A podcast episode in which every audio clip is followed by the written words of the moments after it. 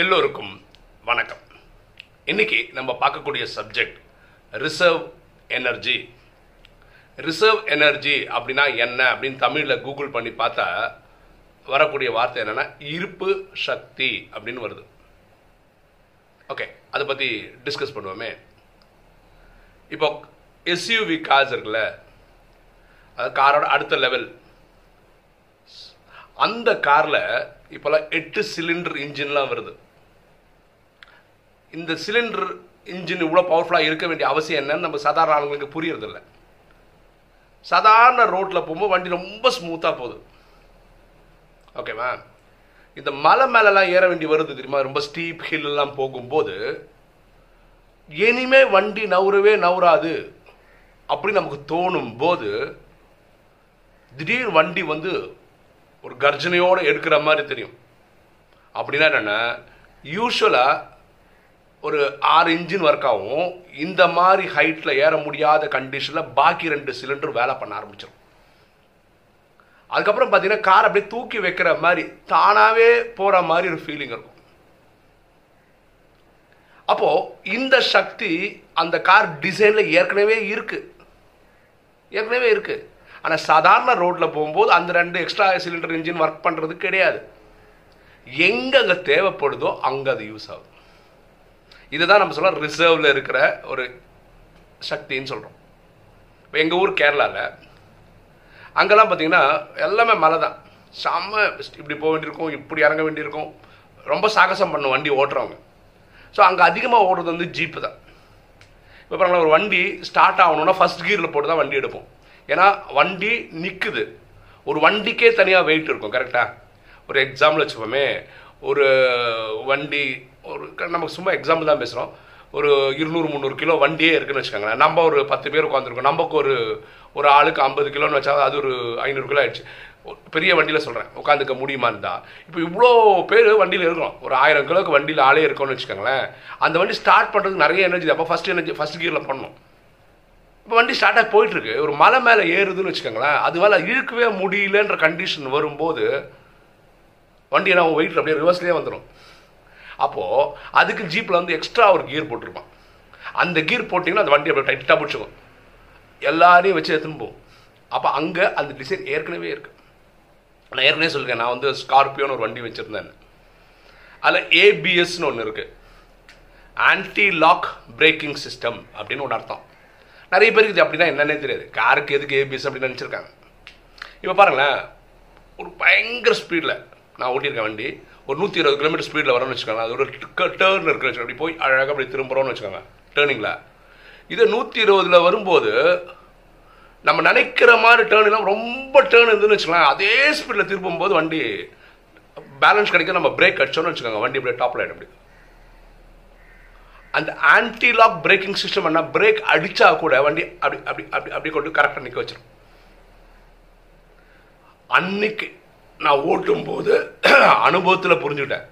அந்த anti braking brake system எப்படி work ஆகுது வண்டி அப்படி அப்படி அப்படியே கொண்டு வந்து நிற்கும் போது எனக்கு உயிர் போய் திரும்பி வந்த மாதிரி இருந்தது.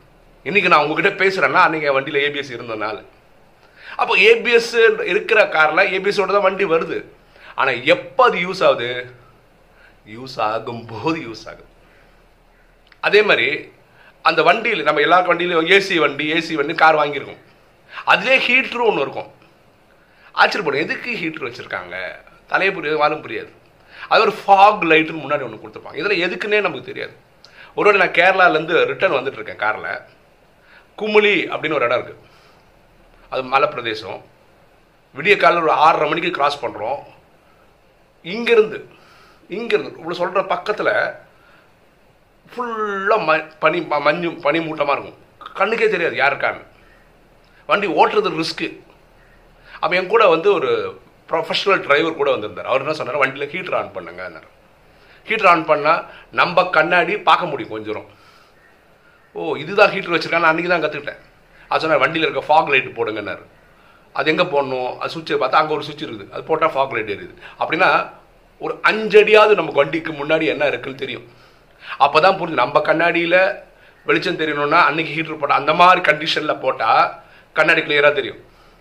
ஒரு ஃபாக் லைட் போட்டால் அது இந்த பனி மூட்டத்துக்கு அப்புறம் நமக்கு ஒரு அஞ்சு அடிக்காவது வண்டி ஓடுறது தெரியும். ஸோ அந்த வண்டி அங்கே நிறுத்தத்துக்கு ஸ்லோவாக வந்துட்டு வந்துட்டே இருக்கலாம். அன்னைக்கு தான் தெரியும் இதெல்லாம் ஏற்கனவே அந்த காரில் இருக்கு. அது புரிஞ்சுக்கிட்டா நல்லது. இதெல்லாம் ஒரு கார் டிசைன்லேயே நம்ம பண்ணுறோம் மனிதர்களாக நம்ம கண்டுபிடிச்ச காரில் இது இருக்குது அதே மாதிரி நம்ம வாழ்க்கையில் பெரிய பெரிய பெரிய பிரச்சனைகள் வரும்போது நம்மக்குள்ளேயும் ஒரு ரிசர்வ் எனர்ஜி இறைவன் கொடுத்துருக்கிறார். நம்ம அதை எக்ஸ்ப்ளோர் பண்ணி பார்த்ததில்ல.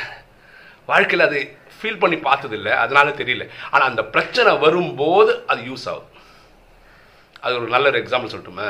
என் பர்சனல் எக்ஸ் எக்ஸ்பீரியன்ஸ் சொல்கிறேன் நாங்கள் ஸ்கூல் படிக்கும்போது நம்ம பெங்களூருக்கு ஒரு டூருக்கு போனோம் ஸ்கூலில் பெங்களூரில் வந்து லால்பாக் கார்டன் ஒன்று இருக்குது அது எல்லாருக்கும் தெரியும். அந்த லால்பாக் கார்டனுக்குள்ளே ஒரு சின்ன மலை மாதிரி ஒன்று இருக்குது படிக்கிற வயசு தானே? அப்போ எல்லா பசங்க அந்த மலை மேலே கடற்கரை கட ஓடுறாங்க.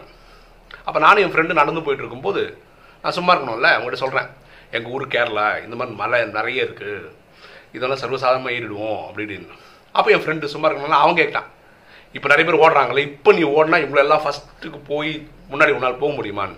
நான் சொன்னேன் நான் இப்போ ஓடினா கூட நான் ஃபஸ்ட்டு போயிடுவேன் அப்படின்னு. அது நான் ஃபஸ்ட்டு போனேன் நான் ஃபஸ்ட்டு போனேன்னா இல்லைன்னு உனக்கு எப்படா தெரியும்னு? நானும் உங்க கூட சேர்ந்து ஓடி வரேன். எவ்வளோ தூரம் ஓடி வர முடியும் பார்க்கலாம் அப்படின்னு. ஓடிட்டேன். எல்லாரும் ஓவர்டேக் பண்ணி போயிட்டேன். மேலே போய் அது லேண்ட் ஆகும் பார்த்தீங்களா அது லேண்ட் ஆகணும் பார்த்து ஒரு எட்டுக்கு எட்டு ஒரு பெரிய ஸ்கொயர் மாதிரி மேலே. அங்கே வந்து சேரும் சகதியுமா தண்ணி எல்லாம் இருக்கிற மாதிரி ஒரு செட்டப் இருக்கு.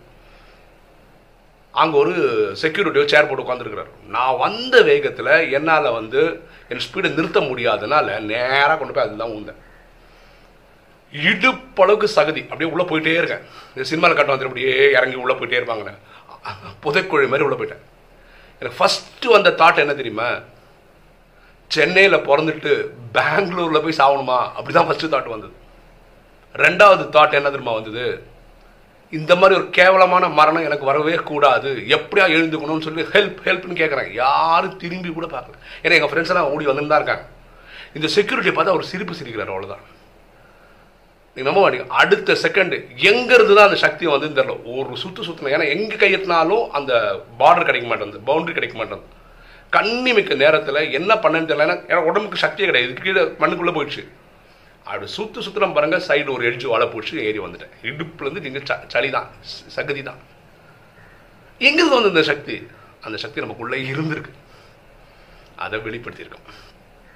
அன்னைக்கு தான் தோணுச்சு ஆஹா இப்படி ஒரு சக்தி நமக்கு இருக்கா? எங்கிருந்து வருது? அதே மாதிரி உங்களுக்கு தெரியும் கடந்த ஒரு பத்து வருஷமா ஃபினான்ஷியல் ஸ்ட்ரகிள் இருந்துகிட்டே இருக்கு. ஆனால் இது வரைக்கும் ஒரு வருஷம் கூட எனக்கு ஜூன் மாதம் ஆனால் குழந்தைங்க ஃபீஸ் கட்டுறது ஒரு பெரிய சேலஞ்சாக இருக்கும். இது வரைக்கும் இப்போ குழந்தைங்க ஏழாவது போகிறாங்க ஒரு வருஷம் கூட நான் லேட்டாக ஒரு நாள் கூட ஃபீஸ் கட்டினது கிடையாது. எனக்கு கோடீஸ்வர நண்பர்கள் தெரியும் அவங்க கூட அவங்க குழந்தைங்க ஃபீஸ் மூணு மாதம் நாலு மாதம் கழிஞ்சு கட்டியிருக்காங்க. எனக்கு என்னன்னா அன்னைக்கு கூட அது எப்படி கெட்டுவேன் தெரியாது. கெட்டிடுவேன்னு ஒரு நம்பிக்கை இருக்கு.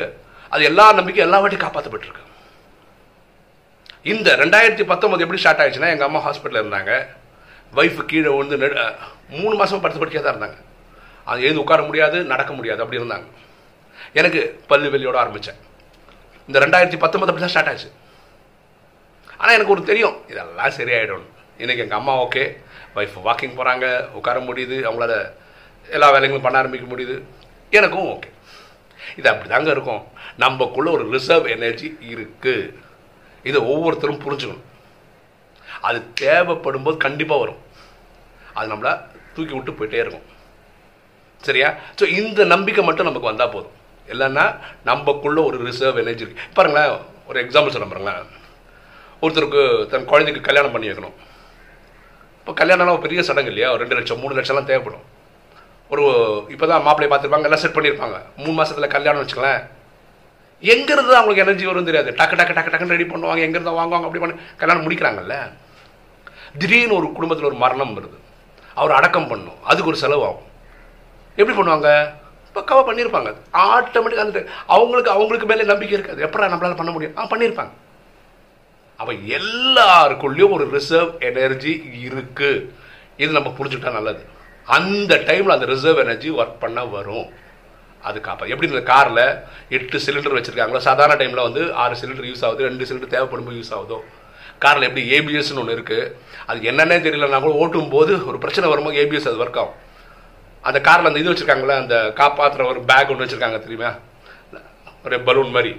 ஆக்சிடென்ட் ஆகும்போது தான் அந்த பலூன் வரும். நம்மளை காப்பாற்றிடும் அந்த மாதிரி தான் அந்த ஃபாக் லைட் எது வச்சுக்கலாம். தேவைப்படும் போது ஃபாக் லைட் போடும்போது அதோட வேலையை பண்ணும். ஹீட்ரு போடும்போது அதோட வேலையை பண்ணும். ஸோ அதே மாதிரி வாழ்க்கையில் நம்பக்குள்ளேயே ஒரு சக்தி இருக்குது அந்த சக்தி அந்த பிரச்சனையை கடந்து போகிற அளவுக்கு உதவியும் பண்ணும். இந்த புரிதல் இருந்தால் போதும். அதே மாதிரி நமக்கு கடவுள் மேலே நம்பிக்கை இருந்ததுன்னு வச்சுக்கோங்களேன். ஒரு தைரியத்தோட ஒரு ஸ்டெப் வச்சு அவர் ஆயிரம் ஸ்டெப் வச்சு வந்துடுறாரு. நம்மளை காப்பாற்றுறதுக்காக ஸோ நமக்குள்ளே இருக்கிற சக்தி வெளியே வந்துடும் இறைவனோட சக்தி சேர்ந்து வரும்போது அது வெற்றியாக ஆயிடும். ஓகே இன்னைக்கு வீடியோ உங்களுக்கு பிடிச்சிருக்கும்னு நினைக்கிறேன். பிடிச்சவங்க லைக் பண்ணுங்கள் சப்ஸ்கிரைப் பண்ணுங்கள் ஃப்ரெண்ட்ஸுக்கு சொல்லுங்கள் ஷேர் பண்ணுங்கள் கமெண்ட்ஸ் போடுங்க. தேங்க்யூ